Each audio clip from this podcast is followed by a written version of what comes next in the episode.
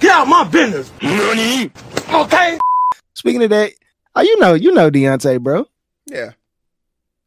Yeah. So, oh, funny story how Deontay and Heero met. They met in Vegas. I was there Oh, for yeah. Deontay's birthday, and he's one of my closest friends. And then Heero, one of Heero's closest friends, just happened to have the same birthday as my boy. So we were all out there, man. We went to Cirque du Soleil.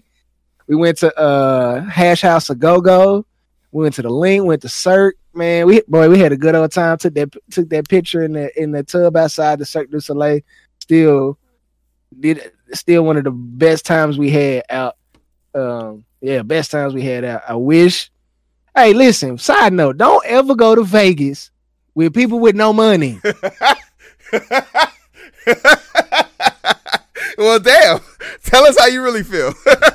oh man, man, nah, bro, man. Listen, if you ain't, if, bro, if you go to Vegas and you don't have a couple grand in your pocket, that's not the city for you. It really, it really ain't.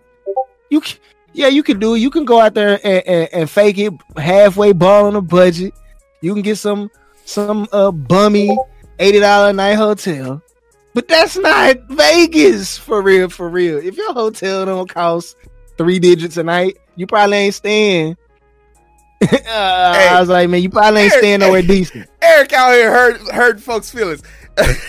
I will say this though, Eric is right to an extent, and I will say this: if you're going out there to celebrate somebody else, just say you can't do it, bro. But but by you going, don't bring down the the level of fun.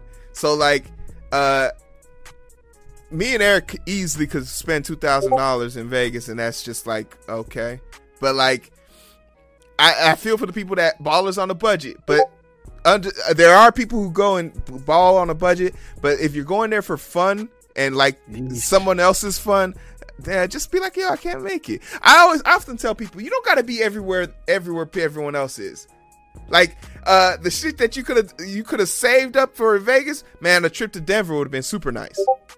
Uh, a, yeah, a trip to Yeah. Houston would have been super nice. Like not to Houston. I mean, you gotta go to Austin if you're gonna go. I mean, there's at least there's stuff to do like the Eric's week. throwing shade at Houston. I, I mean, nah. Listen, Houston's a, a, a city. Bless his heart. Is it's got its ups and downs. I don't like. Shout out to shout out to Twisted Ticks. I don't want to drive in Houston, but if I want to go eat, if I want to go to a kickback, oh, that's the city you go to.